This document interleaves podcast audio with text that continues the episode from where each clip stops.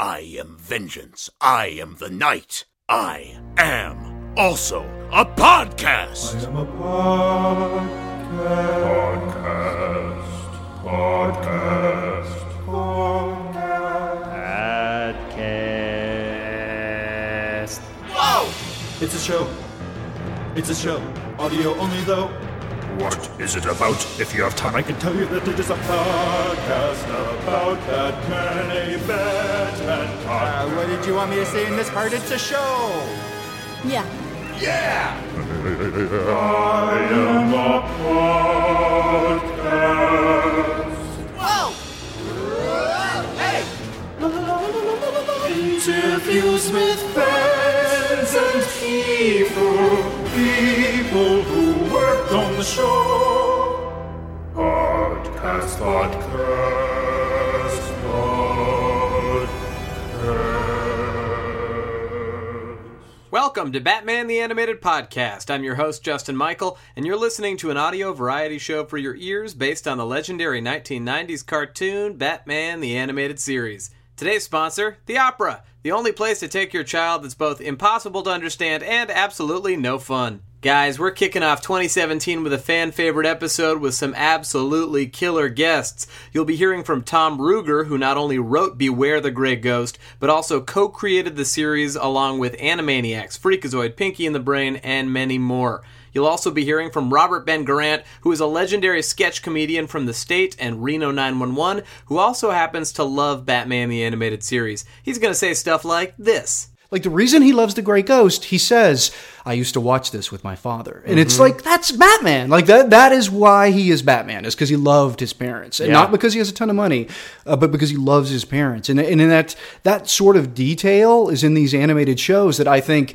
is truer to Batman than any other incarnation. And if that's not enough, Batman casting and voice director Andrea Romano also pops by to chat about casting Adam West as the Grey Ghost. She'll say stuff like this. For me, it was joyous. He's not only going to figure out a way to solve this crime, but he has given life back to this actor who was dying. But first, a quick plug. I've got a new animated short of my own, and I would love for you guys to watch it and share it around. It's a kid friendly musical sci fi short called Gleep Glorp and Laser Tag, a very normal name, and features animation and character designs by Tom Smith, the guy behind this podcast's logo, as well as music by Casey Trila, who did this podcast's theme song. I dare you to listen to this snippet of that theme song and not watch the video. Clip up and laser tag. Friends forever,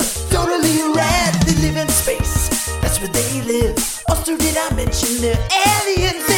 Aliens! Actually, you know what? I don't dare you. Just go check it out. It's at vimeo.com slash Justin Michael. I'd love to hear what you think. All right, plug over. It's time for Today's episode Beware the Grey Ghost.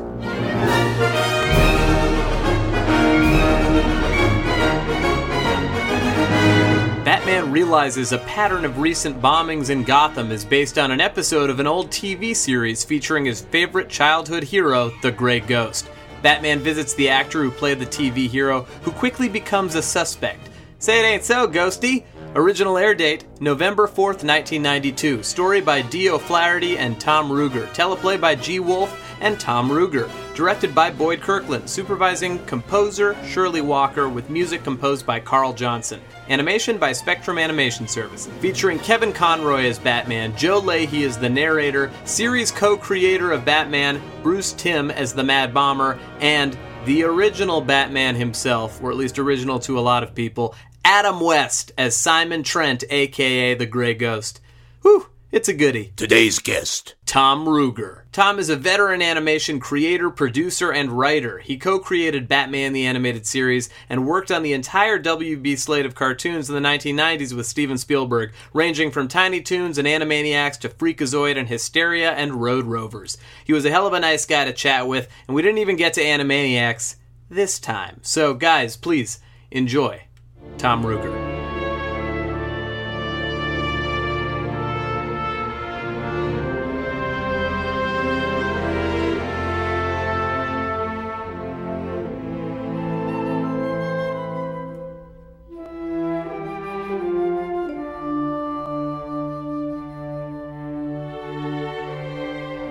With Tom Ruegger.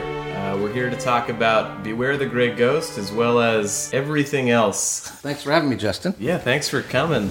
Uh, you, it looks like you brought stuff with you. Uh, you brought the Batman animated book and the DVDs. Well, I, I watched a few of the DVDs this morning just to kind of refresh my memory. It has been a few years. You have many titles on this show. You're a co-creator, executive producer, writer. You know, Bruce and and uh, Eric and Alan and Paul, of course, uh, they sweated and lived with it every day. I I, uh, I was involved. Uh, pretty much, you know, first half of the first season pretty heavily, and beyond that, I was just uh, cheering for everyone. Grey Ghost, I, I do have feel some authorship and and uh, certainly some creative input on on that particular episode. Yeah, that was my baby. Uh, prior to that one, of course, I had worked on uh, Pretty Poison and a, a couple of the other ones. Well, before we even dive into the Batman stuff, I kind of want to get a background of where you came from. How did you get involved in animation? What drew you to animation in the first place? Well, uh, I grew up in New Jersey, and uh, I I was drawing uh, as soon as I could hold a crayon. Uh, I really enjoyed uh, drawing. I'd sit in front of the TV with a pad of paper in front of me and just uh, you know draw Fred Flintstone or Yogi Bear or, whoever I was seeing on the screen. Uh, my aunt Catherine McLaughlin uh, taught me how to color in between the lines in coloring books, and she also showed me how to because kids t- tend to really dig in on their coloring, but she told me how, how you could use the, the side of the crayon and do kind of a light pastel quality. So uh, I learned a little color art back then from her, but I, I love drawing and, you know, I wanted to make animated cartoons. Uh, it was pure magic to me, and then I learned, oh wow, it's really on cells and on backgrounds, and so when I learned about it, I really wanted to do it. And in college, when I went to Dartmouth, I applied for a, a film grant, and that's what really got me uh, caught up in animation. I, uh, I proposed a, a film called The Premiere of Platypus Duck, and uh, the Arthur and Lily Mayer Foundation, which uh, gave grants to students at Dartmouth and at USC, uh, granted me uh, some money to, uh, you know, devote to this production, which took me about three years and kind of ruined my life because drawing animation, uh, you know, cell animation. Yeah, it takes a while. oh, it was it was a, a long process, but that's what got me really hooked. And then uh, once I graduated, uh, I I drove out to Los Angeles, uh, brought my 16 millimeter film to Hanna Barbera, where I met Bill Hanna, and he said. Uh, how, how am I going to run this? We don't have 16 millimeter projectors around here. So, uh, anyway, he gave me a job on the spot. They were very busy at the time, and he said, You have a month to prove yourself. And so I started as an animator, uh, as an assistant animator, and then progressed into animation and ultimately uh, segued into writing some scripts, which uh, ultimately landed me a job at Filmation and then at, back at Hanna Barbera, where I did Scooby Doo for a number of years. That uh, that's where I met Jean MacCurdy, who was put in charge of Warner Brothers Animation, and in '89 she invited me to join her and uh, work on the Steven Spielberg project, uh, which became Tiny Toons. And that, uh, fortunately, uh, a lot of the people, like I mean, Paul Dini, who's a big Batman guy, uh, he worked with that uh, on that with me, and well, we had a number of great artists. Bruce Timm, Eric Radomski were doing storyboards and backgrounds on Tiny Toons when uh, the Tim Burton movie uh, hit really big, and they thought uh, when Jean MacCurdy said, "Hey, I think they want a Batman animated series," they thought they had a pretty good plan, and uh, so we all know what happened with that. Yeah, I, I kind of want to dig in a little bit before moving on. Uh, can you tell me what the premiere of Platypus Duck was about? Yes, I will. It was about a, a duck-billed platypus family. Uh, that is, uh, the the mother is washed away in a flood, and the the father and the uh, two kids have to uh, make their way to Sydney, Australia, and track her down, where she's been uh, turned into sort of a sideshow at the Sydney Opera House, where she's on stage. Uh, other than that, uh, just to be as ambitious as possible, it tells the uh, the history of evolution from like billions of years ago, and and then into the future. Uh, and in the future, at the very end of the cartoon, uh, an atomic bomb uh, goes off and everything gets blown to bits. Is there anywhere anybody can watch this? Uh, unfortunately, yes. Uh, a really bad copy of it, uh, and it really is. It's almost impossible to watch. It's because the, I have a perfectly good version of it at home, but there's a really bad version of it um, online. You got to upload your version online. Find a way to transfer it. I, I can I can do that. I have to do that. Um, and and I guess tell me about how you got involved with you know Jean MacCurdy and like working on developing shows like Tiny Toons and, and what went into that. Sure. Uh, Jean MacCurdy and I met at Hanna Barbera.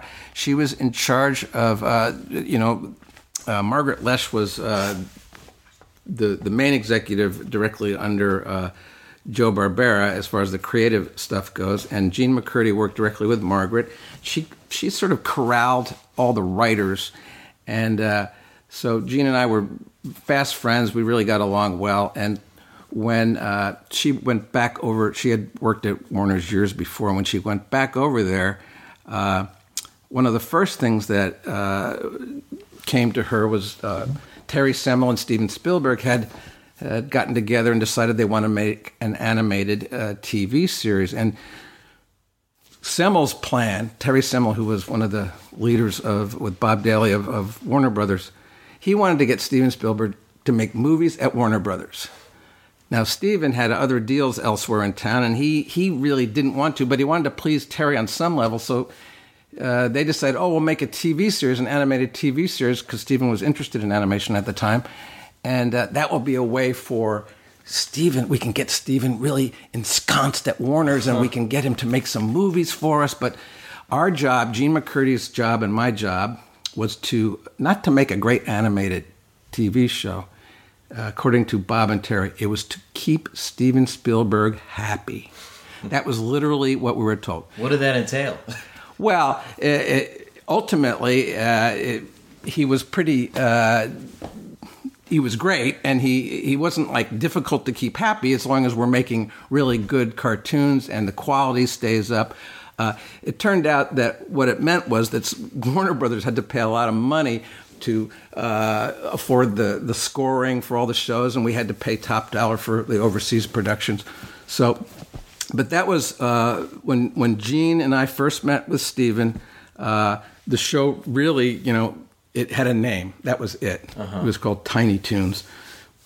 So we then started uh, pulling some art together and coming up with some storylines, some new characters like Babs Bunny, and we we did these junior versions of uh, the Looney Tunes, and uh, Yeah, but it found its own voice too. It's it's you know it's like Looney Tunes but unlike Looney Tunes, and I, and I feel like it formed I don't know a lot of uh, there's like a certain generation that I think is like attached to that over the original Looney Tunes. Well, sure, because in the in the early '90s, that was uh, the incarnation of Looney Tunes that the the kids were getting, and uh, we were in for, for the kids space. We were in prime time. We were on Fox uh, all around the country. We were on in the afternoon, right after school. Uh, they showed some in prime time. It really got a lot of uh, good hits on the weekends. That we had huge numbers. So, uh, and also back then, if you'll recall, was there weren't all these specialized channels geared specifically for kids' cartoons. Right. This was sort of a general audience cartoon. So we were not only getting the kids, but we were getting parents and teenagers. So our, our audience was broad, and so that's why we had so much fun uh, doing not just kid stuff, but you know some of the older stuff. Did you set any rules, or, or like I guess when developing the show, was there any point where you're like, okay, you know, what what were the rules of the comedy, or or did you kind of go in willy nilly? Well, uh, we you have to make it for yourself. if You know what I mean? You have to you have to please uh, the room first. You have to make everyone laugh uh, that you're working with. Uh, the actors would bring a lot of fun to it. Um, uh, we we didn't want to make it terribly complicated, uh, so you know we didn't want to just have brand new characters in every cartoon. So we tended to reuse uh, Plucky and and Hampton and, and Babs and Buster. Uh, the rules at one point there was a rule that we weren't going to do any more fat jokes which was a good rule because that's such a cheap kind of cop out joke. Um, and uh, I, I think we we just wanted to make really top quality stuff. Uh, Steven had a real uh, uh, concern about line quality. That was a rule. Uh, couldn't get too thick. He he liked the the sort of the coarse shadows we gave to characters in a lot of episodes. Um, Yeah, they said he was he was an animation fan, or at least he cared about it. Did you feel like that came through? Or Oh, definitely. I mean, he uh, on Tiny Toons, we had many, many story meetings with him, and I'd be sitting next to him, and, and there'd be other people at the table, but I felt responsible. I wanted to get all the notes. I don't know why I didn't tape record the stuff, but uh, I would have these notes where that I've written on paper, but I'm looking at him, trying to keep the eye contact and the, the make him understand that I'm listening, and I'm meanwhile I'm writing without looking where I'm writing. so I'd have these pieces of paper that have like writing over writing over writing, and then the, in one of them, uh, the only thing I could read out of uh, like a two-hour meeting uh, were the words cheese and stuff. so it was really incredibly unhelpful. Uh, tape recording became the thing to do. Yeah. And that's where the show Cheese and Stuff came from. Yes. you know your most popular. Yes, show. I know that was a big hit, but you know it, it did wonders for cheese. yeah, but Kraft was against it, so it went out. the Oh window, man, yes. it's always about the company. funding yeah. I know. Um, well, cool. Moving on from there. What, what after Tiny Toons did you go straight into Batman, or what was the timeline? Well, Batman was uh, taking place uh, concurrent with uh, like the second season uh, of Tiny Toons. I mean, Tiny Toons was still in production, seriously in production, uh, while Batman uh, was just getting underway. So uh, my involvement um, on Tiny Toons was like daily and heavy, and as Tiny Toons uh, proved successful, we started segueing into developing uh, the next show, which became Animaniacs. In between there, of course, Batman was, uh, and and there was Taz-Mania. Is all happening at the same time. It was all happening at the same That's time. That's insane. Because also you like maintained a quality too. Like Animaniacs is great.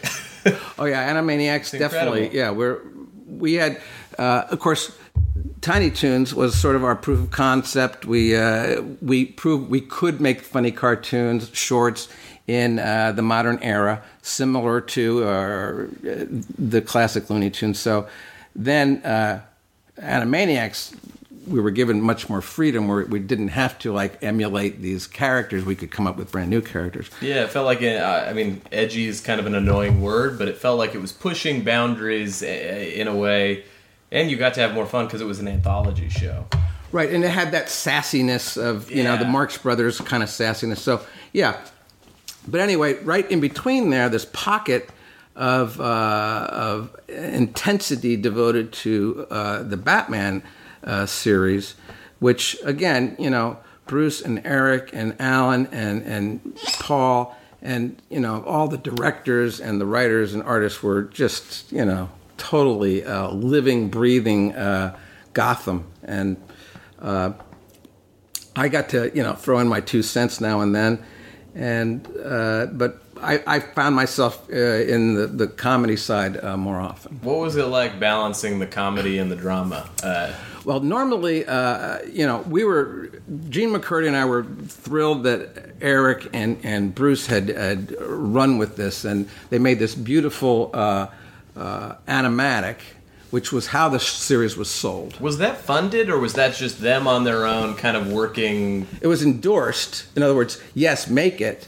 Yeah. So in other words, on their, it wasn't like they just were uh, doing it at home. But did they get like time allowed to make it, or were they doing it in between other? things? they were encouraged to make it. Okay, Yeah. cool. Yeah, Jean MacCurdy wanted this show. She thought this was uh, after Tiny Toons the next logical step in owning animation for Warner Brothers. I mean, here's this huge character. Let's uh, take advantage of this moment of its, its success and and segue into this animated series.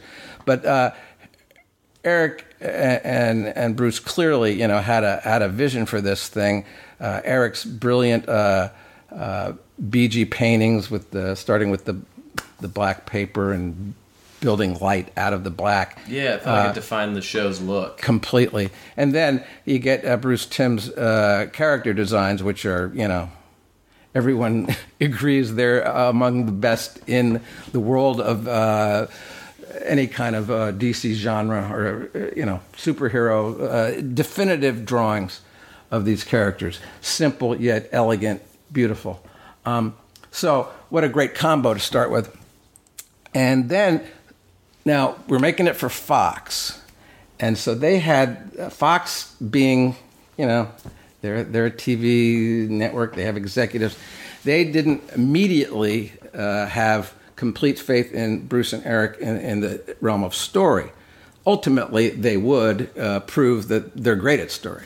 But at the beginning, they were like, well, you know, these guys haven't story edited, they haven't written a lot of scripts. And so that's when they wanted to. So I, I remember at some point I had to rewrite the Bible uh, very early on. And, uh, and they got me involved in some of the stories uh, started writing some stuff, and uh, but then we got both Paul Dini and Alan Burnett to show up, and then suddenly all the story issues that had existed dissolved, and everybody was happy. Do you remember any of the early stories that maybe you were working on that didn't end up seeing the light of day? Well, there is one story that uh, I wrote that probably my favorite of all the scripts I've written. It wasn't early; it was like midway through the first season, and uh, it was after uh, uh, the Gray Ghost, and it was called the One and Only Gun Story. Mm-hmm. Have you ever heard about this? I've heard, yeah, people have talked about it a little Yeah. bit. Yeah. So this was my uh, original concept, and uh, and you know I wrote the whole thing, and we were we were hopeful it would get through, but the network ultimately killed it, and it's uh, and it it's literally it's not the point of view of a gun, but you follow from fade out from fade in to fade out this gun, and it starts with uh, digging up of iron ore in a uh, in, in a location that turned out to be an Indian burial ground. So uh, this iron ore is sort of, sort of cursed, and Yeah, it gets bad news already. yeah. So it, it, it, it gets smelted and, and it, it's used, uh, this particular uh, metal is used to make a gun. And then camera just stays on this gun, whether it's put in a drawer and it goes dark. In other words, we never stay off this gun for the 22 minutes. Um, and it shows its history. And it, it turns out it's the gun that uh, kills uh, Bruce uh, Wayne's parents. And it's a gun that plays into different plot lines that we've seen in the series.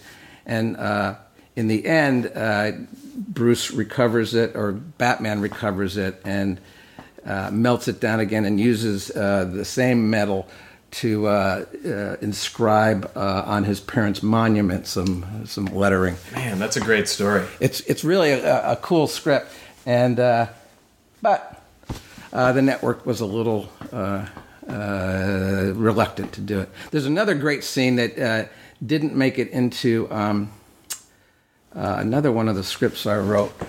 Uh, I think it's let's see. I'm trying to think which one it is. It's uh, not. Uh, it's, uh, never too late. Oh. which is a script. It's sort of like uh, Angels with Dirty Faces, if you know what I mean. It's got sort of that Cagney, uh, Pat O'Brien scene with the priest and the, the gangster.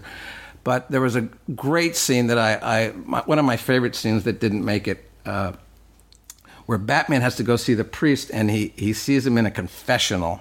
He goes into a confessional and they have this conversation. Then then you cut to these altar boys who are lighting the candles and they see Batman leave the confessional and one of them says, uh, funny, I didn't know he was Catholic. And uh, the network the network killed it. They didn't want to touch religion that directly. Yeah, they they, they placed the scene in the the uh, rectory with in the office of the priest, which was like, eh, You're still you're there. Why yeah. not? But uh, still, I missed the joke. I missed the joke. That's great. Yeah, I feel like the stories, at least that I mean, like it's never too late. Grey Ghost. Those are very human stories. Uh, were you drawn to that more? Yeah, I think I, I, I, I was in looking at uh, reviewing some of these this morning. I realized a lot of the the shows that uh, I was directly involved in, and uh, whether I made up the story or wrote it, they often have to do with uh, the past and the present. They have a lot to do with uh, what's behind the the current situation. It's sort of like uh, have to do with the history of the character and how the character became who he or she is. Which uh, even uh, Pretty Poison has a lot of backstory. Like five years ago, this Yeah. happened.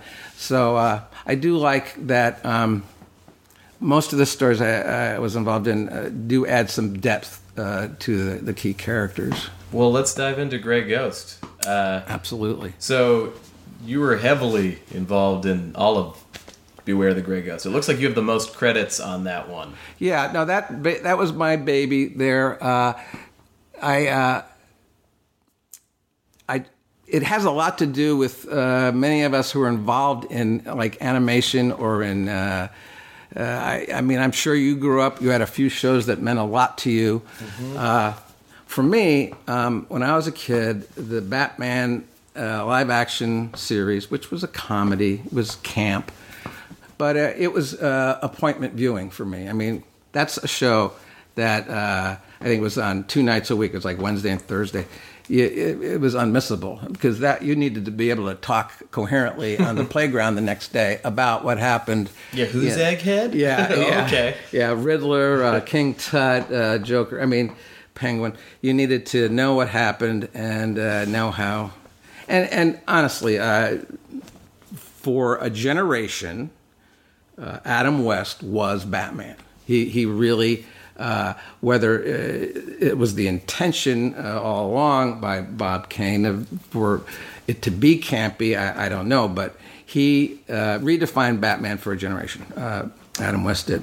So, in trying to, so relating my own hero worship stuff when I was a kid uh, to the modern day Batman uh, animated series, I, you know, we looked at Batman as this character. What influenced him? What made him who he is? In other words, his parents were killed, but that the the immediate uh, reaction isn't uh, for everyone uh, to become a vigilante in a in a cowl and a, and a cape and be flying through the night.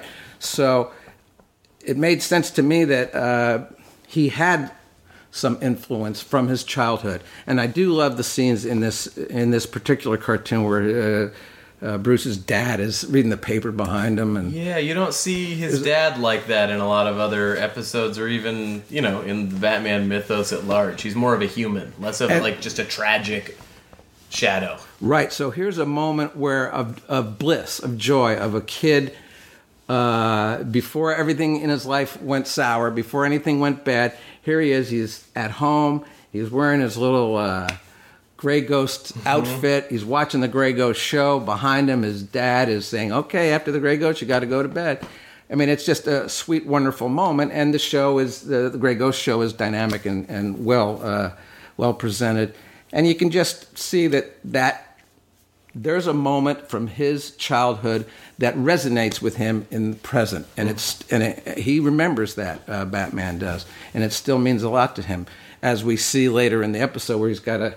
Uh, a section of the Batcave has just a little uh, gray ghost shrine going on, which So- is such a sweet thing to see. It's nice to see like the child still alive in Batman. Yep. Uh, I mean, I guess that is kind of who Batman is, though. If you look at him one way, is that he is still the child that never could let go of it. Yeah, that's that's a very good point. Um, but and he's a collector too, so it kind of like works it into I don't, I don't know. It made sense to me, and it was it was nice to humanize him. That's right. So uh, uh, the script came together nicely. Um, uh, as an executive producer on the show, I, I, I rarely would exercise my uh, my uh, stripes, but in this case, I I, uh, I definitely proposed and pushed for Adam West to play the Gray Ghost, and I also pushed for and sort of insisted that uh, Bruce Timm play the role of the toy collector. Now, Bruce is and was and always shall be a toy collector. His office at Warner Brothers Animation is just the shelves are jam packed with every possible cartoon superhero toy you can imagine. So uh, this was not a stretch for me to uh, suggest Bruce play this role, and uh, and I will say that he uh, initially completely rejected the concept. He said, "Absolutely not. You know, this show has got too many quality voice actors in it. I don't want to be on there and sound like a just a novice uh, amateur." And I said, "Yeah, but Bruce, you and I know, you know, we, we're both fans of Adam West." Uh, uh, you grew up loving him, and here he is. He's he's one of our heroes, and you are uh, you are you are the Mad Bomber. Come on. Yeah, I mean, like that's an extra dose of uh, self-reflexivity to the episode too. Like having Adam and Bruce voice acting characters that are kind of in line with who you know, not who they are in real life, but like you know, fitting in the roles of like you know, fan and hero. And and let's face it, all of us uh, involved in this uh, little industry, we do have. Uh, uh, experiences with uh, we go to the comic cons we meet fans we go to the, the toy stores we see all the toys it all sort of uh, it really kind of fits into our world beautifully i love the, in that episode the, the, the sequence of these toy cars chasing the batmobile down the street Yes. trying to blow it up Tiny cars chasing a big Batmobile is such a fun visual. It really is. It worked beautifully. Um, and really nice direction on that sequence. Yeah, it really did feel like you know a pulpy throwback to that kind of story. Uh, like like a Grey Ghost story felt like the origins of Batman. It felt like you know if you could see the, sh- I guess you could see the shadow eventually, but like it felt like a shadow story or like a '40s kind of. Yes, very much shadow uh, spirit. That's Yeah. yes, absolutely. And then it was cool to see that visualized and watch Batman kind of become the the fanboy. That's like, That's right. That's right. um, and it's a sweet and redemptive story. Uh, Yeah, because uh, uh, the Gray Ghost, uh, Simon Trent, is really uh, on his last legs, and uh, he can't even uh, pay his rent. He's selling his uh, his batch of uh, memorabilia to just pay the rent. It's so hard. That's so hard to watch every time I've seen it. It's so yeah, sad. and and I there's truth to some of that too. Yeah. It's really it is sad. Um, and he's talking to his agent. Come on, I'm an actor. I can do anything. Ah. And I also love the uh, reference to uh, Eddie Brandt's Saturday matinee video store, where the guy, the, Bruce and, and Alfred go to this grubby video store in the valley, which is just like Eddie Brandt's. And uh, we have every video you could possibly have, absolutely everything. Okay, we want a Grey Ghost. That we don't have. yeah, it was. It's just full. Of, it's like rich and full of detail. I don't know. It feels like its own mini movie.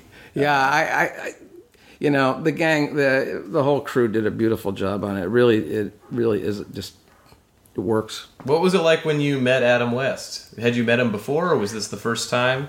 I had met him before. Uh, uh, I, I think I met him through uh, my wife um, first because they were from the same hometown, Walla Walla, Washington. Uh-huh.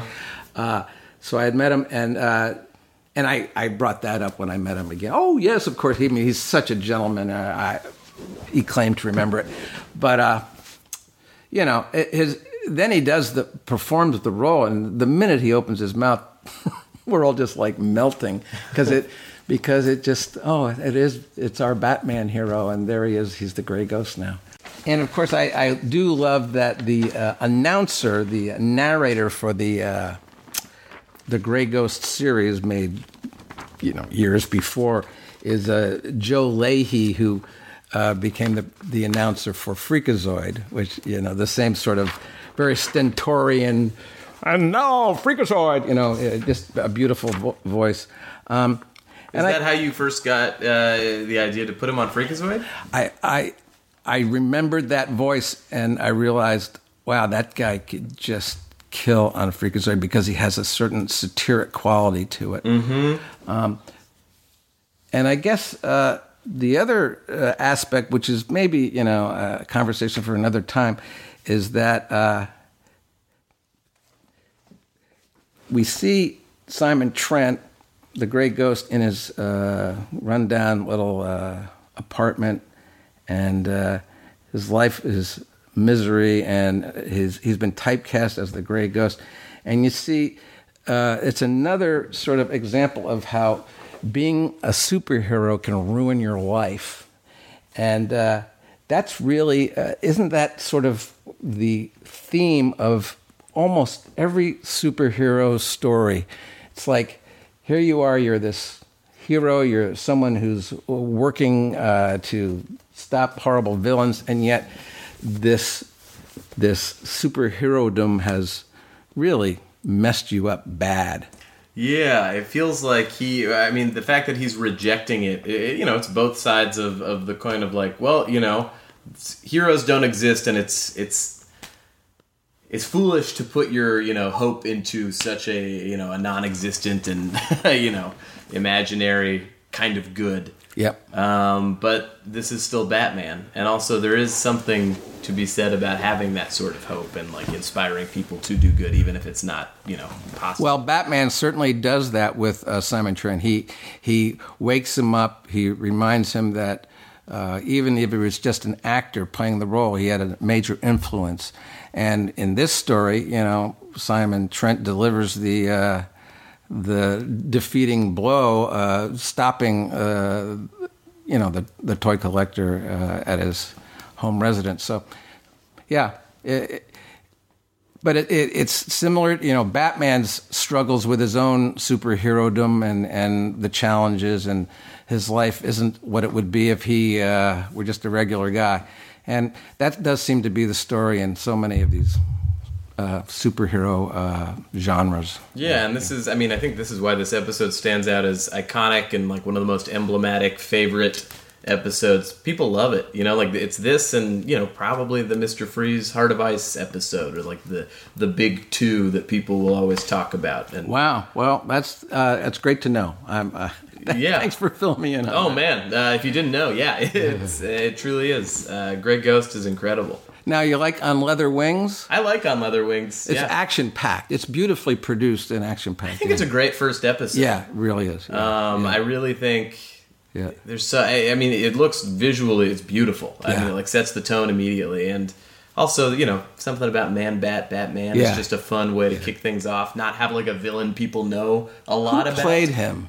Do you The? Man Bat. Yeah. yeah. It's you know what? It's the guy who ended up being the Beastmaster. Yes, of course it is. yeah, Yeah. Uh, I forget his Yep. name, uh, but he Absolutely. actually he came and spoke to my drama class when I was in uh, high school, and I was like really excited because like that's the man the bat. Beastmaster too. Yeah. Oh, that you? said I was the excited Man about Man Bat, and like nobody, you know, I had a couple, like my good buddy was like, "Yeah, I know who Man Bat is," but otherwise it's just like me and my friend. Uh, Beautiful, beautiful. Yeah. Yeah. Now, how about what's your favorite uh, episode in which Harley Quinn appears? Oh man, probably Harley Quinnade. Yeah. Uh, the one where she and you know Batman have to team up to kind of help find the Joker, or she like you know helps him find the Joker because he's going to nuke Gotham. Yeah. Um, there's something. I mean, Mad Love is Yeah. incredible. I wanted to talk a little bit about Freakazoid and some of your Oh, other sure. stuff as well, just because I was a huge you know.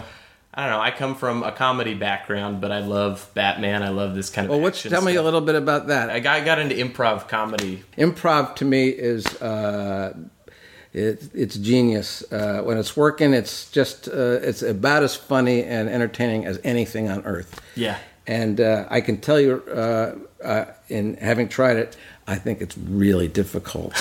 it, in other words, it's it's uh, some people are brilliant at it, like Rugg, uh, Freakazoid, and Yeah. uh, and then others, it's you know, it's it's not that easy. Which, you know, gotta say, loved Freakazoid. I mean, especially coming from. Feel like I saw Batman first. Batman, it all kind of blurs for me into like a.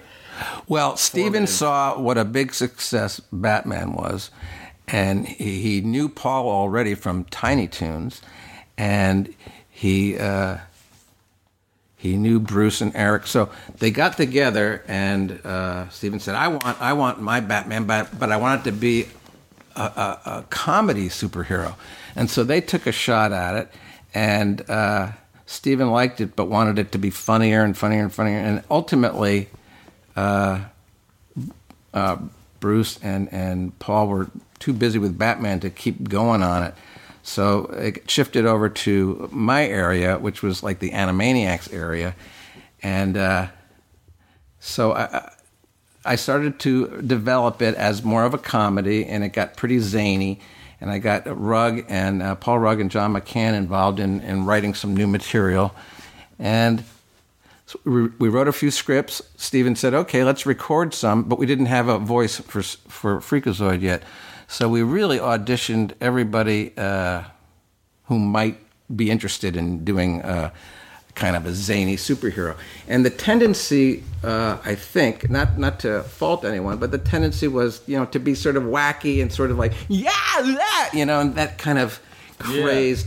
And uh, and it really wasn't happening. So I, I we recorded a, a, half hour with with someone, and I, I, I, for the life of me, I I probably could recall, but uh, and it really wasn't happening. And so at the end of that session, I said, uh, Paul, oh Paul, uh, Paul Rugg, uh, why don't you walk through this and and just give us give us a reading, and uh, what would you do? And in in that session, we we really took our time, mm-hmm. and we really super. We we took a lot of time. We said, okay, now throw the script away and do that scene. And just like wing it. What a fun way of doing things too. Well, that's the everybody. first. That's the first time we we we did that. Where where, where I was working in places where I was working. This the first time uh, I ever said, "Okay, just now let's just make it up." And he did stuff at, at that point that made it into actual episodes. Uh, just crazy stuff where he's uh, talking to a cave guy and, and just sort of like uh, encouraging the entire uh, uh, school to uh, get involved in this dance. Everybody, everybody get down, but quiet. Okay, let's get loud again. And it, it was crazy. And but boy, when that got animated, it was so alive. Yeah, well, I bet it gave something the animators to play with too. Uh, there's like just something electric and energetic about that. Absolutely. Um, so anyway, Rugg uh, just in being a brilliant improv guy, really uh, landed the role uh, uh, for that reason. That he he just could kind of add a lot to every script. Um, he was a big fan of Joe Leahy. Uh, he encouraged us to get Kenny Mars in mm. uh, uh, to play sort of the same role he played in Young Frankenstein. Um, we had the Lobe, of course. Hey, you brought in David Warner, who was whatever Ra's al Ghul on Batman. David Warner playing the comedy version of a villain. uh, yeah, the Lobe, just fabulous, and he they they sang like "Hello Dolly" songs. I mean. Uh, Rugg and McCann just added so much uh, comedy zaniness to all the scripts that a lot of people, uh, I, I, think uh, there are people that had worked on it that thought, oh my gosh, this show, th- there are no rules here. It's just insane. And uh, I think that's fair. It was, it was pretty whacked out. Um, how much did you tap into the improvised nature of it, like in the booth? Were you did you like harness that kind of as like this is the tool of the show? This is what makes it what it is. Yes, uh, we tried to always um, have a moment or two where we would just let Paul, all right, make something up, and uh, like for instance, at one point during, uh, I think it's. Um, it's the name that I can't say or I'll get abducted. Okay. It, it begins with the word candle mm-hmm. and uh, it ends with uh, ACK, and there's a letter. Anyway, so uh, in the middle of that, Paul Paul had an idea, and he's, he's all right, we'll just run with it.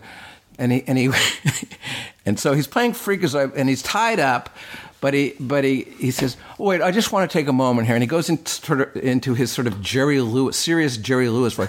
I just want to say, it's this has been just incredible to have all these great, great talents here. I, I mean, there's Kenny Mars. Is he beautiful? Of course he is. There's Joe Leahy, our announcer. is there a better announcer on earth? No. And anyway, he just does sort of a tribute to everybody in the cast, and then he gets back tied up again. But in that same episode uh, the candle uh, episode. Um, that's the first time in Freakazoid we use the Agarn wipe, which uh, Freakazoid calls up uh, this reference uh, to an old F Troop episode where Freakazoid is, is, telling his girlfriend that, oh, I, I, I would love to do a, a, scene where, you know, like in F Troop, where the sergeant would say, Agarn, you're going to wear that dress. And, and Agarn says, No, I'm not going to wear that dress. And Sergeant says, You're going to wear that dress. And says, No, I'm not going to wear that dress. And then, then we do a quick, like, wipe. and there's Agarn wearing a dress going, Oh, Hekawi's. and it was a funny bit that Rugg sort of like improv right there on the spot.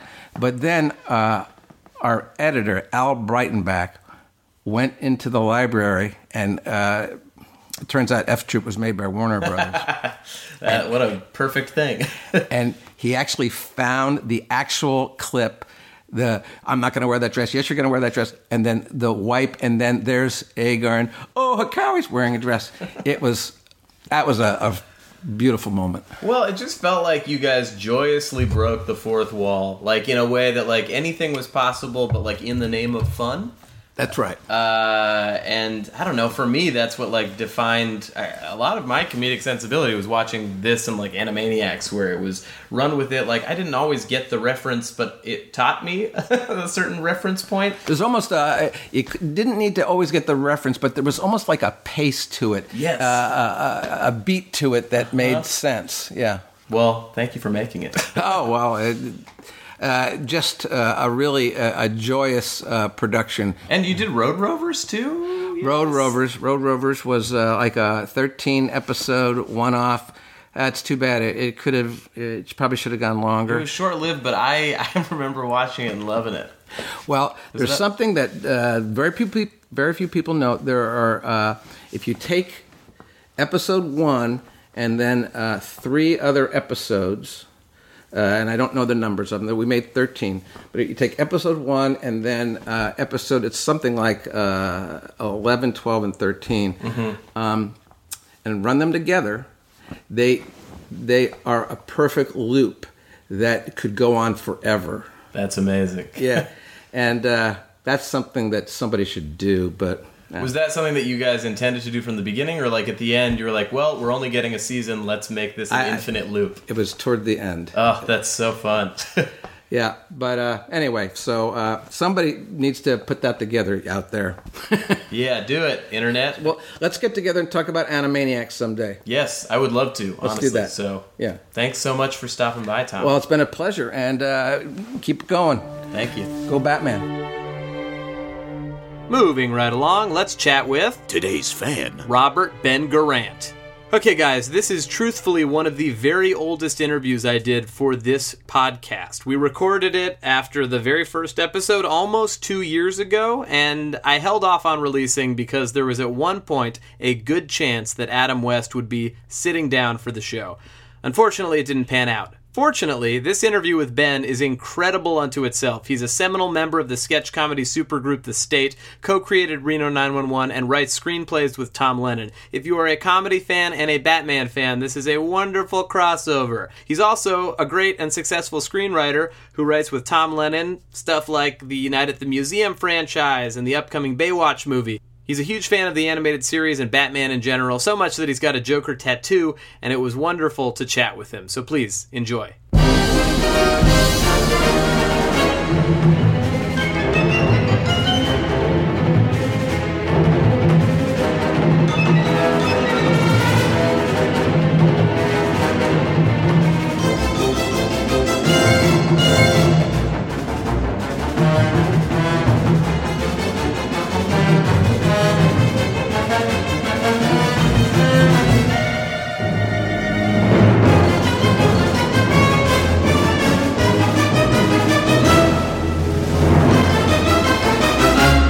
Okay, now we're officially recording. We're officially recording for the podcast. I'm sitting here with Ben Garant. Robert Ben Garant, what do you? Doesn't matter. Robert Ben Grant's fine. RBG? Uh, sure. Bob. I get a lot of. It doesn't matter. Yeah. Okay, well, uh, I'm sitting down with Bob. Yeah. And we're here to talk about Batman the Animated Series, obviously. Woo. And you specifically chose Beware the Gray Ghost. I did. Um, I I like the Joker episodes a lot, and other than the Joker episodes, the one I really remembered was Grey Ghost. I, there's just a lot of interesting things in it, and also Adam West. It's uh, so cool that they had Adam West perform a part on this show. One of the many cool things that they pulled off on this animated series.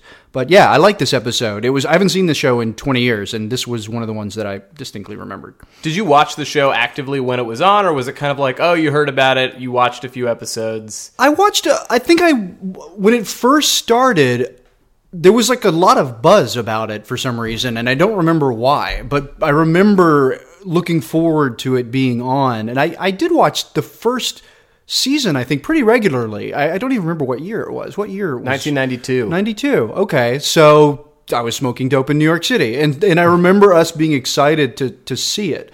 And yeah, I watched the first several and really, really liked it. I, I think I was with some state guys and we all kind of made appointment television to to check it out. And the first one I, I really enjoyed. And then the movie Mask of the Phantasm I saw in the theater.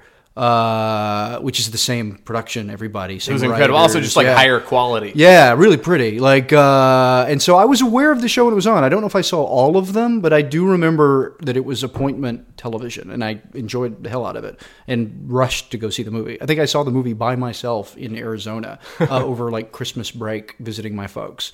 Um, and the theater was not packed, but I enjoyed the hell out of it. So you watched this with other state guys? I think so, and I don't remember who. I know probably Todd. Todd's a big uh, nerd, and it was probably us with maybe Marino and Joe, just because that was sort of the dope smoking group of the state.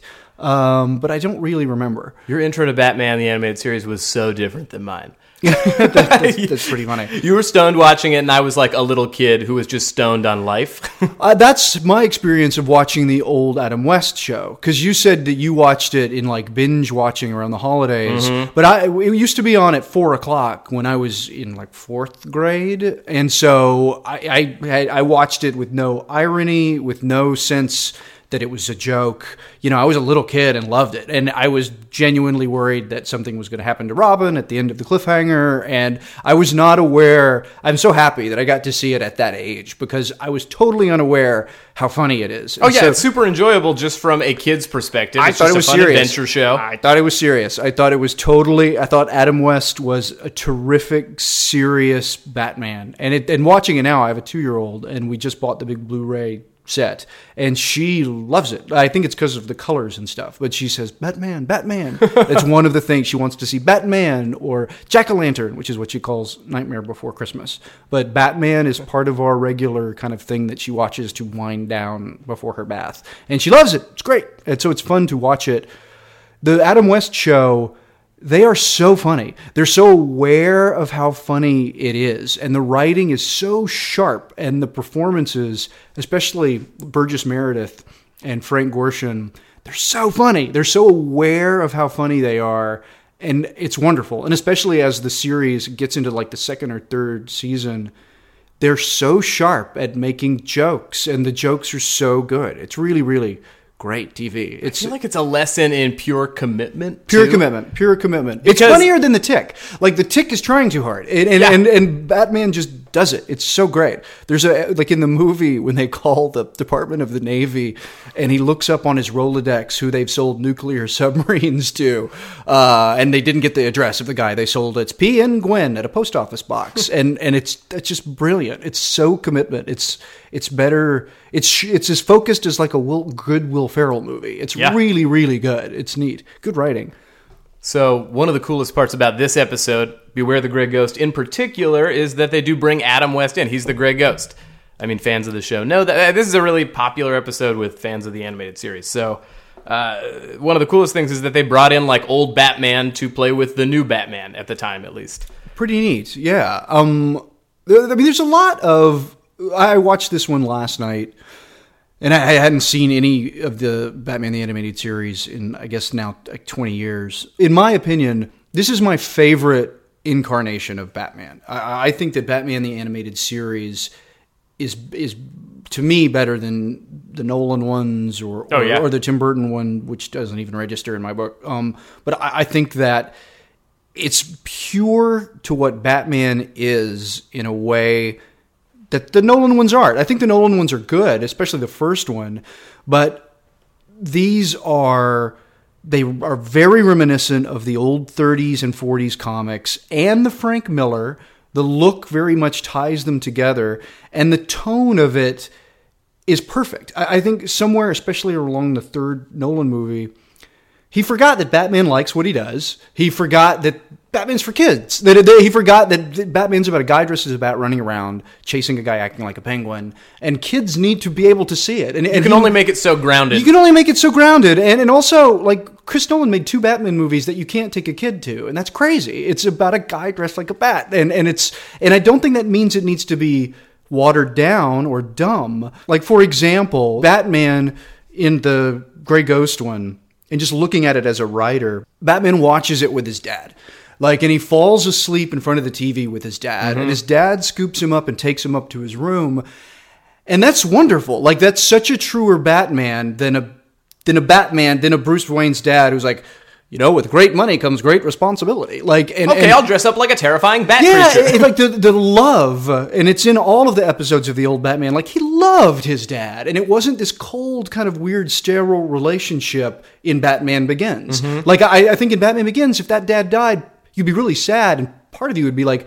Phew, you know, thank God. Like that guy never hug. They don't hug. they don't hug in Batman Begins. It's not like this warm, loving relationship.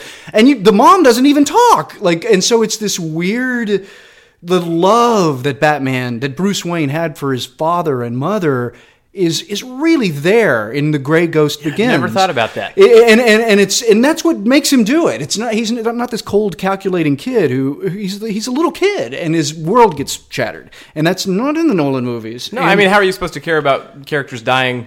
Yeah, They're not people you care about, period. Uh, don't worry about it, Bruce. Like, and, and like Bruce is always like in a tie and a suit, and he's going to the opera, and like, What a horrible life for what a little horrible kid. life for a little kid. And We're like, taking you to something you will not understand. you won't whatsoever.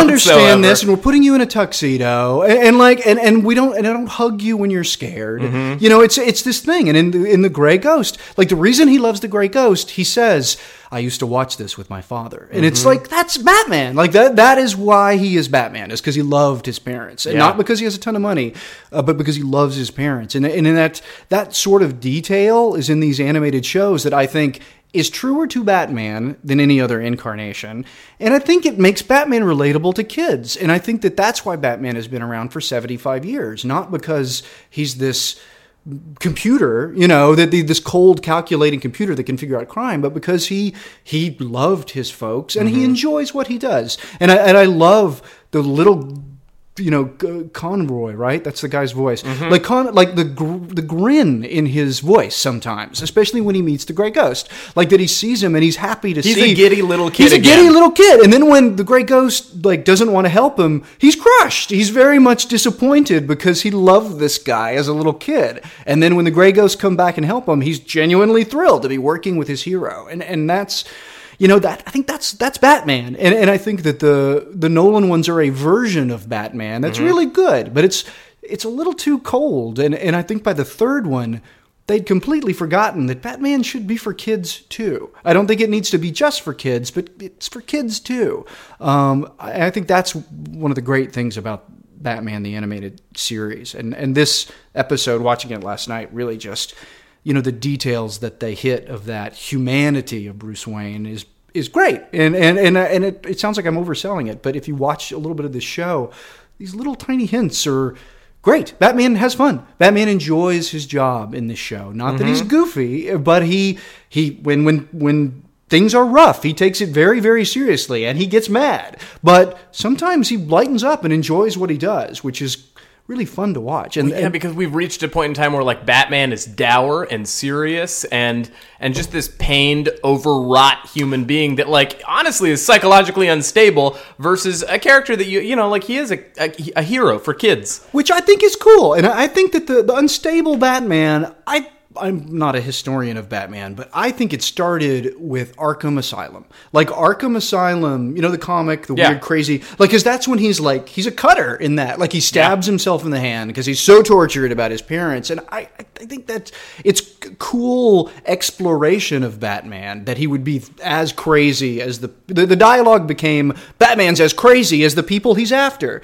And that's interesting, but it's not the Batman, it's not the original Batman. The original Batman, like I have a lot of the old 40s comics, and he the tone of the Adam West show is not that far off. Like he he gives lectures in downtown Gotham uh, in costume on how a citizen can be better at law enforcement. Like and, and it's and it's cool. It's neat. And I don't think Batman needs to be that silly, but the idea that he's a psychopath, and especially the new 52, like he's a psychopath. And, and I think that's neat, but I, I prefer, and I like that. And, but on my stack of Batmans, I put this one better because I, I think the animated series is a fun adventure. I think it's much closer to Zorro Yeah. than than, eh, than the new incarnation. And and I think Zorro has a blast. And I think that this Batman, when things are good, is having a really good time. And I love that. I I, I- just think that's a it's a great exploration. And to me, I think that the reason that Batman has been around for 75 years is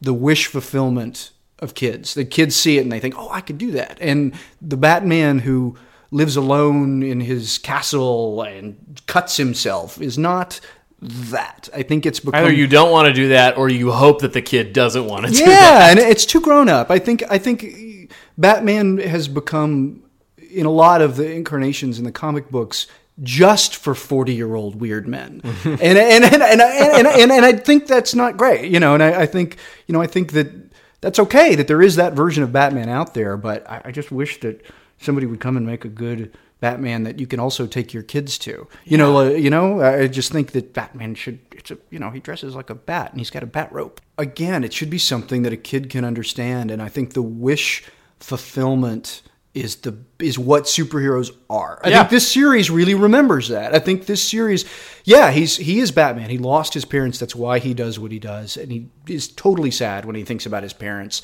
But he's not totally sad every minute of every day. You know, No. Like like he's absorbed. He's found a way to absorb himself in fixing the problem, even though he knows he'll never ever have his parents back. And I think that the old show does that really really well. Well, that's what I love about this episode. I mean, talking about that wish fulfillment aspect of it, there's no great like. As a kid, you can connect to Batman more so than any other episode because you see little Batman Yeah. connecting to the Gray Ghost as you would to Batman. Yeah. and that's how it starts. Yeah. uh, and you know we sort of touched on that, but it's like having that like direct line of like me to Batman, Batman to the Gray Ghost. It's like what a cool thing too.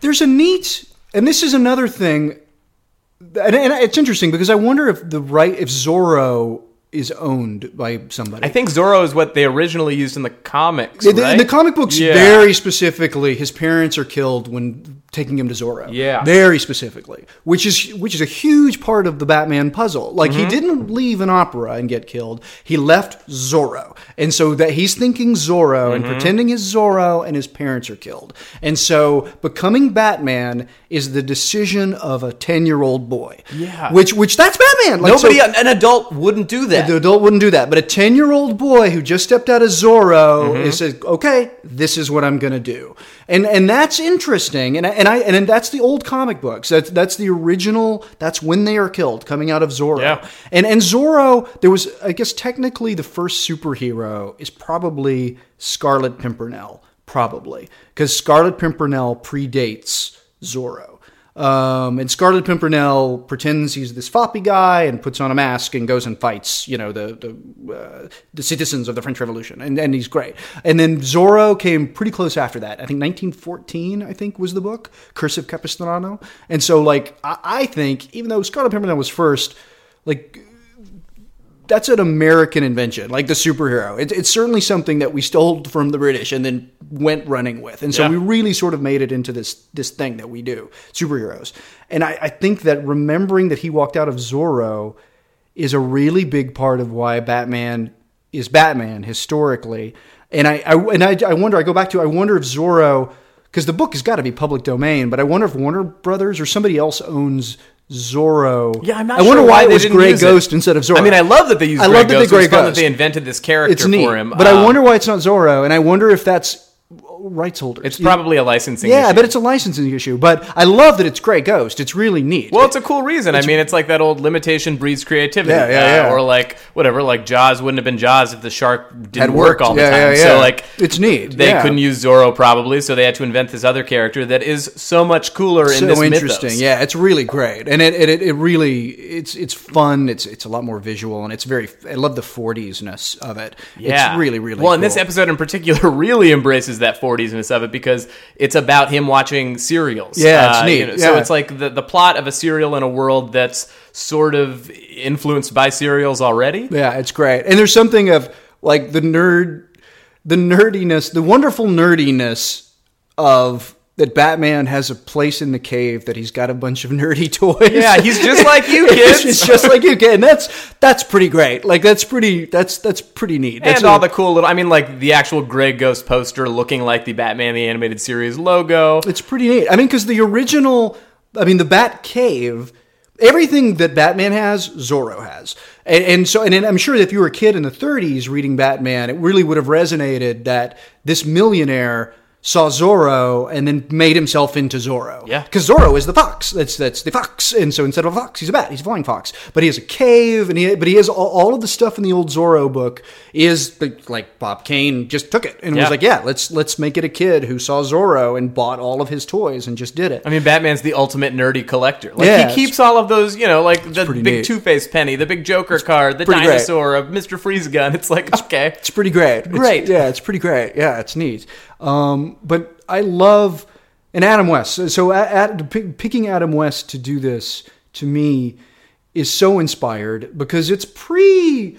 Like what was Family Guy? What would Yeah, you is say is, before- his like comeback? Family Guy, right? I Like, think yeah, I think Family Guy was his big comeback. I think Yeah. you know he showed up on The Simpsons a couple times, and it was like a one-off. and he had joke. a Batmobile, like yeah, had in The Simpsons. I remember that. He like did the Batusi. Yeah. Um, I think he showed up like on a couple cartoons like this or like what Kim Possible, some Disney cartoon. But otherwise, I think he wasn't really in the public eye. I think Yeah. the coolest thing about Adam West is that he's down to embrace that image of himself. It's pretty neat. and it's not sad. You No, know, like I there's think- a version of that that could be like, uh, you know, like an actor who's like hasn't done stuff for a while and is like, yeah, I'll, I'll, I'll do it. And which is what this episode is about. But Adam Adam West is like a cool guy and he gets it too. We we met him uh, after the state. Um, me and Tom Lennon and Mike Black had a show called Viva Variety. Yeah. and it On lasted Comedy Central? three seasons. It was so much fun, and and so um, and you can't get it anywhere. There's like some clips on the internet, but not much. But we we did more of those than we did of the state. We did like 40 episodes. Um, and so one of the ki- it, the premise was that it was a fictional. Uh, foreign TV show that's it's been on for years and years and years and now it's just airing in the states for the first time. So our attitude was we're already huge stars, but but we all talk in these weird accents. And Michael Ian Black was Johnny Blue Jeans, who was like the hip young character, but because we were from like Belgium or something, all of his pop culture references were like rerun and dynamite. Like he he was he'd only seen like reruns of stuff from the states. And Yeah. so all of his pop culture was really dated. And so he, we did this series where he would do Johnny Blue Jeans celebrity daydreams, where he would sort of fade out and then he would we would show his dream. And one of them was he was on Dagobah with Dick Clark. And Dick Clark was giving him like Yoda advice, and one of them was he was in the Olympics with Ally Sheedy, and they were like uh, bobs the bobsledding team. So it was like really weird '80s celebrities. And then we did one that was a roast that he was being roasted by Adam West because him is oh I love you Adam West that he was good friends with Adam West and so Adam West was up there roasting his good friend Johnny Blue Jeans and so we got to work with with Adam West Yeah, what was that like? he was great he came in and like we, we went into his dressing room and I was super nervous because I loved him since I was a little yeah, this kid. was your Batman. Yeah, it was like, I, and he was he was very weird and really funny. And so we we pitched him the joke, and he kind of riffed with us. And he was, and I remember the thing he said was like, just like he stopped in the middle of kind of pitching jokes to each other and said, "Wait, just stop." Take in the energy in this room. It's like drummers. It's like we're drumming. It's great. Okay, keep going. And we were just like, oh my god, he sounds like a character he plays. Great, like, but he was he was super funny and like telling stories of like Sammy Davis Jr. and all the people he met on the show, and it was like he just walked off the set yesterday, And it had been 20 years. And he really, he was not tired of Batman questions. He knew we would ask them, and he really enjoyed it. What I love about this episode, Beware the Grey Ghost, is I mean, also Adam West's performance. He's is, perfect. Is great. He's Uh, a great almost it's one of the sad saddest actor. episodes. Yeah, he's a great sad actor, and it really takes its time with him like hawking all of Oh, when his he pawns merchandise. that merchandise, it's really hard to watch. Yeah, it's and he's good. He he owns the performance. So he really acts this this role, and it makes it really grounded and real. And and Kevin Conroy is fantastic. Like he mm-hmm. does this full arc of of remembering this old superhero, and he lightens up. I love that he like gets some popcorn when he watches this old Yeah. show and enjoys watching this old show. That he's he is trying to solve a crime, which he is, but he has joy in his art, and it's good writing because. Every single time he mentions the gray ghost in this episode, he says, I used to watch it with my father. And so it's not just this light, oh, this was a good show, but it's a very specific memory of him with his parents. And it, it really does it really, really connects well. to it, yeah. He connects to it. And his, his, he has an arc in the show. I just said superhero movies don't have an arc, but uh, Ke- Kevin Conroy has an arc in this. He really looks for the Gray Ghost. He's crushed when the Gray Ghost doesn't want to help him, and then he's so happy and elated when the Gray Ghost comes and it helps him in the end. And it's a real, you know, twenty-minute show with a genuine kind of moving story. Which And is, he's such a okay. Batman's a sweetheart at the end. He Yeah. buys him, he rebuys all the merchandise and leaves it in there, which could have been a very cheesy, like aw shucks moment, but it, it resonates. It's pretty great, and and he disappoints him after that, which is nice. Like the Gray Ghost disappoints him as a person after he buys all the Yeah. stuff, which is really good. It's like these are really really well written shows. Uh, I think. I mean, they they they're tight. The, they're they're funny when they try to be funny, but most of the times they don't even try to be funny. And and I gotta say, and he's not in this episode. Mark Hamill is the best Joker ever. He's a better Joker than any other Joker. Yep. And, and He'll always be the Joker. He's always the Joker, and and people who don't know this show need to watch it, and and and it's shocking. He is the Joker. Heath Ledger is an interesting version of the Joker. Yeah, He's it's a great performance. It's a great performance, and and it's great, and It's it's, like a re- great modern dark take on the It's Joker. It's a great modern dark take on the Joker. Uh, Mark Hamill just is the Joker. This- yeah, Mark Hamill's Joker gives you chills too. I mean, he can great. switch from funny to terrifying in a second. he he is the embodiment of I think the 75 years of the comic book. He's Mm-hmm. the old 40s gangster, he's the crazy 70s joker who would make jokes and then kill somebody. Like he is he's 75 years of all the different writers versions of the Joker. Mark Hamill embodies them perfectly. And it's it's great. I mean, I think like one of the just to nerd out on Batman. I'm a Yeah. big Batman fan. Like How dare you nerd out on a Batman podcast? um, Batman is there are very few historically characters that are written by many many different writers over a hundred years gods you know the, the greek gods you know Yeah. they, were, were written by many different writers would tell stories of mars and oedipus and, and you know those old stories but not for 100 years um, and, and batman writers have been writing different stories about Batman for 75 years. That's interesting. Like there there there aren't other characters like that. Like there there aren't many. Like I, I the, the the Greek gods, um, some historical figures, but not really. Um, and so you have this this this character and everybody knows the ground rules of the character. We know why he's Batman, we know why he's the Joker, and writers are able to update him every 10 years to be like, "Oh, okay, gangsters aren't really in anymore. We're going to have to create super villains." Mm-hmm. Okay. And and then okay, Joker was a was a what is he wearing? Clown makeup or what? We have to explain that. And then in the 50s, they explain it. Oh, wow, he looks like that all the time. He's really dyed like that. And then in the 70s, people are like, well, what if he's really crazy? What if he's not just a bad guy? What if he's legitimately insane and doesn't? And it's very interesting that, and and, and Nolan is a part of that. He's a part of 75 years of many different, sometimes very talented people adding to a legend, and and that's again that's a uniquely American thing. And like jazz, jazz is you take an old song and you play it your own way. And mm-hmm. and America has superheroes where we've taken these people that we we own as a culture, and we change them and sculpt them and mold them. And they're a f- reflection of you know where we are right now. And they're a I reflection mean, of that where we are Nolan right now. stuff. Uh, this is gonna sound like whatever trite, uh, but it feels like a very like it's a post 9/11 Batman. It's a post 9/11 Like it's Batman, like our you know dreams are shattered. We need to face this grim reality. Yeah. and so we need an explanation about every little detail. Yeah, it's interesting. And I think by the third Batman movie, they forgot Batman has a good heart, and Superman has a good heart.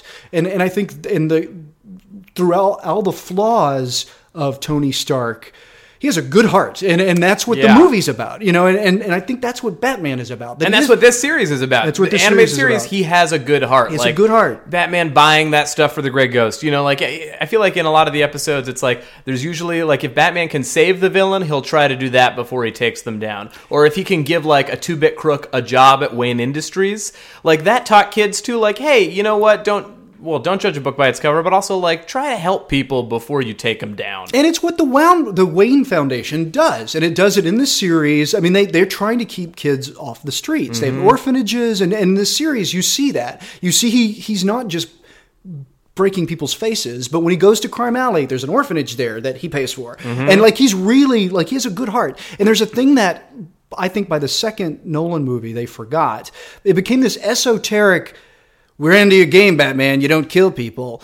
But they didn't address why. And in the series, it's because he's a good guy. It's it's not because he has this rule that he's not going to cross. And I wish I could kill you, Joker, but I can't. Yeah. But he's he's he's not going to kill him because he's a good person. And no matter he wants Joker locked away so he can't hurt people, but he's not going to kill him because he's not a villain. And in the Nolan movies, they forgot that, and it became this esoteric. We're under your rules. I know you won't kill people, but it's not because he's a great guy. It's in the Batman animated series. It's because he's a hero. He's a hero. He's a human being. He's a human being and a hero, and he's not a psychotic murderer. So, yeah, it's interesting. What do you think, as a writer, uh, what, what have you pulled from this series? What could you pull from the series? Is there anything that stands out? Uh, I hadn't really thought about why this series is so true to, I think, the legend of Batman until you invited me on this thing and I watched it, and I, and I really do think it's it's that it's he has a, he's a hero. He he has a good heart. He's not a psychopath on a mission to wipe out crime. He's a good person who's on a mission to work out crime, to wipe out crime. And, and I and I think that's cool. And I and I think that that's an obvious point that most superhero movies remember, but somehow DC has strayed from that a little bit. And now it's going to be 20 years before there's another incarnation of Batman. And I, I hope that it's more like the animated series than it is like the third Batman movie. I think Mask of the Phantasm is my favorite Batman movie. Me too. I- I- it's just because it's true. It's it, it's true to the series, but it's genuinely entertaining. And I love that it's not anybody's origin story. It's like here's Batman. Like it, it begins with he's he's beating up criminals who are doing counterfeit money, and so it's we all we know we know how he's Batman. We don't have to do another movie that shows his origin. Why don't they just start these superhero movies with he's going here we are like he's Ant Man's been Ant Man for 20 years, and here he is. Here's a new villain, which which I love. Uh, I think that I, I, I hope that they do another animated series with this team. Now, Fernie, Alex Fernie, uh, mutual friend of ours, uh, said that you have a Joker tattoo. I have a Joker tattoo, Killing Joke, Oh man, which I bought before the the Tim Burton movie, and everybody got Joker tattoos. But when the Tim Burton movie came out, it was like, oh man, like everybody had a Joker tattoo, and some people had Jack Nicholson Joker tattoos, which I'm glad I did not get. So I got just basically just have a weird Jack Nicholson weird on your body. Jack Nicholson on your body, which is pretty strange. But yeah, I got this when I was like 19. Yeah, 19. It was my first tattoo, and I got it while I was on tour as a Teenage Mutant Ninja Turtle. Wait, what? Uh, yeah, I was uh, me and Mike Black were Teenage Mutant Ninja Turtles for the tour in 1989. Was this like coinciding with the movie? No, it was uh, it was after the first movie and before the Vanilla Ice movie. It was when it was a tour that started at Radio City Music Hall in partnership with Pizza Hut, and they had an album, and so they came, and it was a concert. For, it was for kids, and uh, but it was it was really cool. It was like uh, it was a musical concert. They played ten songs, and Shredder attacked in the middle of the concert and kidnapped April. It, I, I toured for nine months. Um, I dropped out of NYU to do this tour because it was so much money. It was it was great. It paid off college and everything. And me and Michael Black, um, I was Michelangelo and he was Raphael, and we were advanced turtles. So we traveled in advance of the tour doing radio interviews, and we went to uh, children's hospitals and we went to schools, and it was in cooperation with Dare to keep kids off drugs, and we did Make a Wish. Like a lot of kids, Make a Wish was to have pizza with a turtle, and so we would go and have pizza with a. They would throw a That must pizza. have been incredible. It was incredible. We would throw the Pizza would throw a party for Make a Wish kids and all their friends, and Michelangelo would come in and rap with them for you know twenty minutes um, and just talk to them. Um, but we had the real heads. You know, we looked like the movie one. It was really that we had remote control heads that like opened and closed, and the eyes looked wow. around. So when kids were with us. They didn't. They they didn't think, oh, this is a guy in a costume. Like we looked like the turtles. It was really cool. Um, and I was a big Joker, huge Joker fan. Um, and so I got a tattoo on that tour when I was in LA. I felt like I'm in LA. I should get a tattoo. I should get a Joker tattoo. I should get a Joker tattoo. Yeah, uh, yeah. Joker was very seminal for me. I really liked the Joker growing up, and when I started taking LSD uh, in college, the Joker really kind of hit home for me. That was when, and that was when all that stuff. That was when the greatest Joker stories ever told came out, and Killing Joke and Arkham Asylum, which I as I just love love those. Those were so dark and so fantastic. I think this this show is really really great and clever, and the the look of it is wonderful. Like the look of it is a, think it's a combination of the 40s look, but it's also got a lot of Frank Miller's Year One. Like the cops really look like Frank Miller's Gotham City, and the Yeah. blimps overhead, and like the weird sort of armored vans. I love the retro technology. like none of it quite makes sense because it- it's like anachronistic, but it isn't. It's like this weird moment in time where they have enough technology that it feels like the present, or at least at the time, but also it feels like the past. I think that's why it holds up. it's really not dated. And it, what I love about it is it gives Gotham City a personality that in the comic books it really has. Like in the in the in the movies. And I don't think I don't know if it, you could pull it off in a movie, but I think you could probably only pull it I off would in love to see animation. a police blimp in a movie. Yeah, but but I don't think it would look so weird and silly. But in the in you know the Nolan movies, Gotham City is Chicago, Mm-hmm. and then for some reason there's this one part of town that looks like a funhouse. You know, there's the, you go to the Straits or the Narrows, and the Narrows has like twisted like there's cables everywhere, and it's tiny alleys, and it looks like Blade Runner. But then if you cross the bridge, it's totally normal Chicago, which is very strange, and there's not it's not even like Gothic or anything. So it's very very weird. There's just a sign that says "Don't go this Don't way." go this way. Beware of this part of town. But it's it's not even like the Lower East Side. It's like this crazy world. It's and, a nightmare. Yeah, it's, it's a, a nightmare. literal nightmare. yeah. And why in the world they would put the insane asylum right in the middle of town? That seems like really bad planning. Let's leave it there. Yeah, it's fine. It's already bad. It's already bad.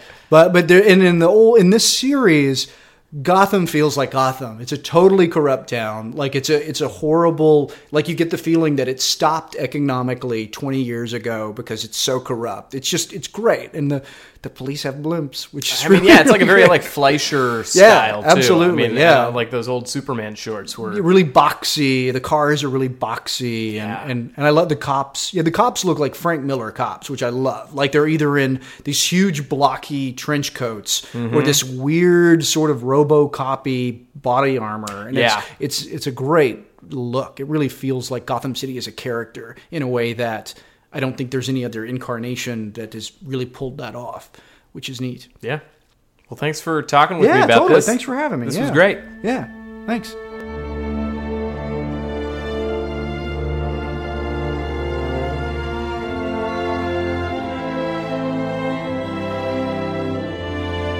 Last but certainly not least, it's Andrea Romano. The casting and voice director of the animated series closes things out for us. Well, there's so many villains in that world. And so uh, the thing was that I would actually kind of run out of actors after a while. And I'd have to um, really start a search. And, and there's a really interesting, um, you know, now, now we have a lot of internet searches we can do when we're looking for actors. But way back when, there was, and there still exists, a book called The Players Directory. And it's a two to six volume, it looks like a telephone book. And it's uh, created by the Screen Actors Guild. And it is uh, pictures and agency contact of all the actors that have signed up for this particular publication. And it's almost everybody that works. And so we would sit and page through hundreds of pages of actors' pictures and go, "Ooh, I know this actor from such and such," and and then we would. You know find that actor through the agent and then talk to them about them. And, Interesting. yes, and what's really cool about that is when we talk about about the Gray Ghost, when Bruce Wayne or Batman, I forget, is looking for the actor who played the Gray Ghost, he opens the player's directory and pages through to find. It was so it was an in joke to the way that you cast It things. was. It well, was- let's talk about Beware the Gray Ghost. okay, let's. Uh, it's one of my favorite episodes. Thank you, me too. Uh, it's so good. Uh, it's talking about an episode that has pathos to it. It ha- it tells us so much about Batman. What I love about it, um, and I, I spoke with uh, the the other guest for this episode will be uh, Robert Ben Garant, and he he was speaking about what he liked about it was uh, we see Batman, we see young Bruce Wayne not as like this fractured, broken child, but he had a childhood. It's a moment of happiness. Uh, you know, Oh, that's and, nice. and his father is a real father to him. I feel like also voiced by Kevin Conroy. yeah, which was awesome. Mm-hmm. Uh, but the depiction of Bruce's father uh, was not not a cold, austere man, which I feel like happens a lot in Batman. Indeed, and that uh, was very sweet. It was a warm little moment there. But it, it- you know, it reminds me too of the way we used to watch TV, which was cross-legged in front of the set, Sitting really, close. I remember my mom telling me like you have to sit farther back. Radiation, radi. I don't know why. I don't know if that's a thing. I don't but- either. I don't, or if it was just you're gonna wreck your eyes. That was always a big thing. Get back, get away from the TV. You're gonna wreck Yeah, your eyes. But, but I that need to be was, close to. I know that was the way we watched cartoons. Was cross-legged in front. And if you had action figures or toys, you had them in your hands with you as you're watching, and you, you played. Um, so that was a very humanizing moment in that cartoon. Um, when Bruce brought me the script, and that script was written by Tom Ruegger, Mm-hmm. who was a producer I worked with on many series, including Tiny Toons and Animaniacs. Freakazoid, I Yep, absolutely. Um, I worked with him for years, and um, he wrote that episode. And so we all talked about bringing in Adam West for it.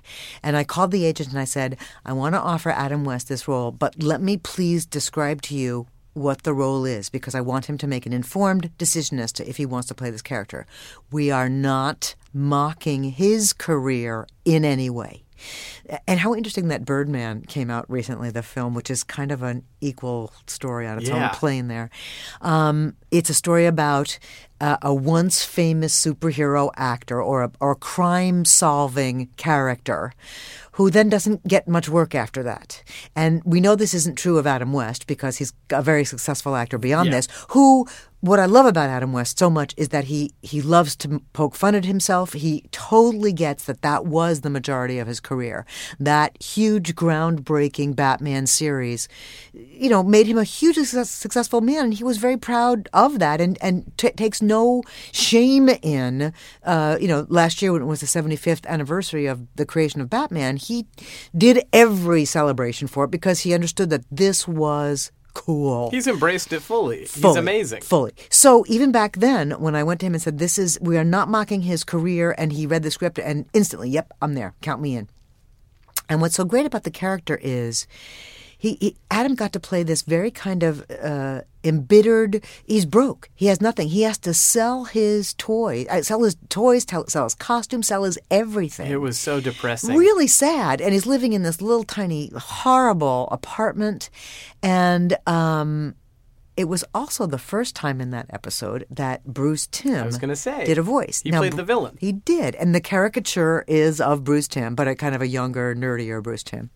And what I want to say about this that I don't want to forget is Bruce Timm became a much better actor than he is in that piece. And I wish we could remake that cartoon because he would be even better than you he want to do your it Lucas cut of this? he was so uh, game for it. We thought it was so fun to have him play it because you know Bruce is Bruce, and um, what's so really cool about it is uh, Kevin Conroy got to play this very sympathetic Batman because he remembers this character from his youth, and then during the the the crime solving of the issue in the in the episode, he remembers this is a gray ghost story. I remember this from watching this cartoon. I could use his help. And at first, Gray Ghost is kind of reticent. He's like, "No, no, I'm retired. This is not who I am." And there's that wonderful little moment when he's about to leave, and then Batman turns back and says, "Gray Ghost." want to help or i forget what the exact line is and he turns around and he goes sure and it's it's like I, for me it was joyous it was just like yes he's not only going to figure out a way to solve this crime but he has given life back to this actor who was dying. Yeah, the self-reflexivity of the whole episode is, Is that a word? beautiful. I don't know. I'm making it up. It's a good one. say it is. Okay, it is. It's a good word. it has a hyphen in it in Okay. my brain. so yeah, sure. Okay, very good. Uh, but it was really, and from like a, I don't know, an external, loo- looking at it externally, seeing that it was like, oh man, these are the two best Batmans that I know of. You know, it's like Adam West, Kevin Conroy teaming up, these two actors, but also like there was a humanity to it. It meant something to the Batman character. It was something that didn't exist outside of. I think the Batman comics. I think the Grey Ghost was created for this. It felt like it tied into Bruce Timm's love of that kind of pulpy noir. And it starts in that style. It's got that black and white, very uh, sort of deco look to it. You know those black and white shots Yeah. and stuff, and Very expressionistic. Very, very. It's a really cool episode. I'm glad you like that. Oh, I love it. Uh, so, what was what was your experience in the room for that? Watching them play together, because I imagine it Um, was kind of also like Adam West predominantly does comedic work. Indeed. Uh, even if he's he's treating something seriously, which is what makes him amazing, is Right. that he takes his comedy seriously. Right. But that's what makes him so funny. Absolutely. uh, he commits to it. It was, you know, we were all geeking out so much at what we were doing that I, I wish I could tell you that I remembered exactly what that recording session was like, and I, I just, I truly don't. I, I'm sorry to say, um, but it was. I mean, we, all, everybody, anybody who didn't geek out should have been forced to leave the room. So I don't think anybody actually didn't geek out. One of those where everybody piles in the room, even if they didn't. Well, I had there. yeah, I had to, you know, we, I would let them stay for the table read, and then they're like, you have to go while I actually get the work done. But, but what I really did like about that was it gave us a chance to let Adam do some really deep acting, where, you know, it was, you know, uh, he's selling his past in it. He's selling his memorabilia. And, you know, clearly this was a guy, the Grey Ghost, who was proud of his history because he had saved all that stuff. And as he's selling it off piece by piece, it's just taking away a little bit of his soul.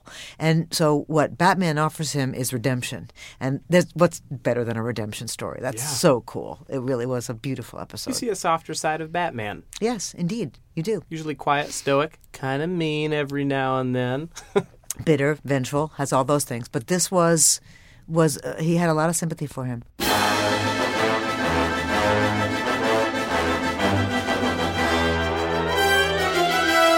If you guys want to hear more of Andrea, there's an entire interview on episode 3 about the pilot of Batman the Animated Series, as well as some more snippets on casting different villains in episode 31. She's recently announced her retirement, and there's a wonderful interview over at the Dot and Line. It's a great animation website, and they did a great interview. All right, guys, that's it for the first show of 2017. I've got some great guests coming up, so stay tuned.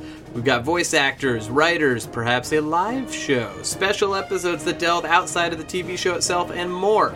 If you liked what you heard, please rate and review the show on iTunes. Follow us on Twitter at BTAS Podcast and at Hey Justin. You can also listen in Spotify, SoundCloud, and Stitcher. Oh my. Donate to the show and get cool rewards at patreon.com slash BTAS Podcast. And hey, now that you've finished this, go to vimeo.com slash Justin Michael and just watch Gleep Glorp and Laser Tag once, will ya? Batman the Animated Podcast is hosted, edited, and produced by me, Justin Michael. Tom Smith created the show logo, and Casey Trela helped produce the theme song. Harry Chaskin is the booming voice of this podcast. Thanks to my guests, Tom Ruegger, Ben Durant, and Andrea Romano. Special thanks to Alex Fernie for putting me in touch with Ben, oh, two years ago. Extra special thanks to This American Life producer Torey Malatia, who I asked to find the episode of This American Life he worked on where that one guy tells that one story about that one thing, but he replied, I made hundreds of those shows. They're all a blur. Now leave me alone. Just leave me alone. Okay, fair enough, Torey. I guess I wasn't very specific anyhow. Okay, see you guys in a couple of weeks for the next Batman the Animated Podcast. Goodbye. Goodbye. Bye. See ya.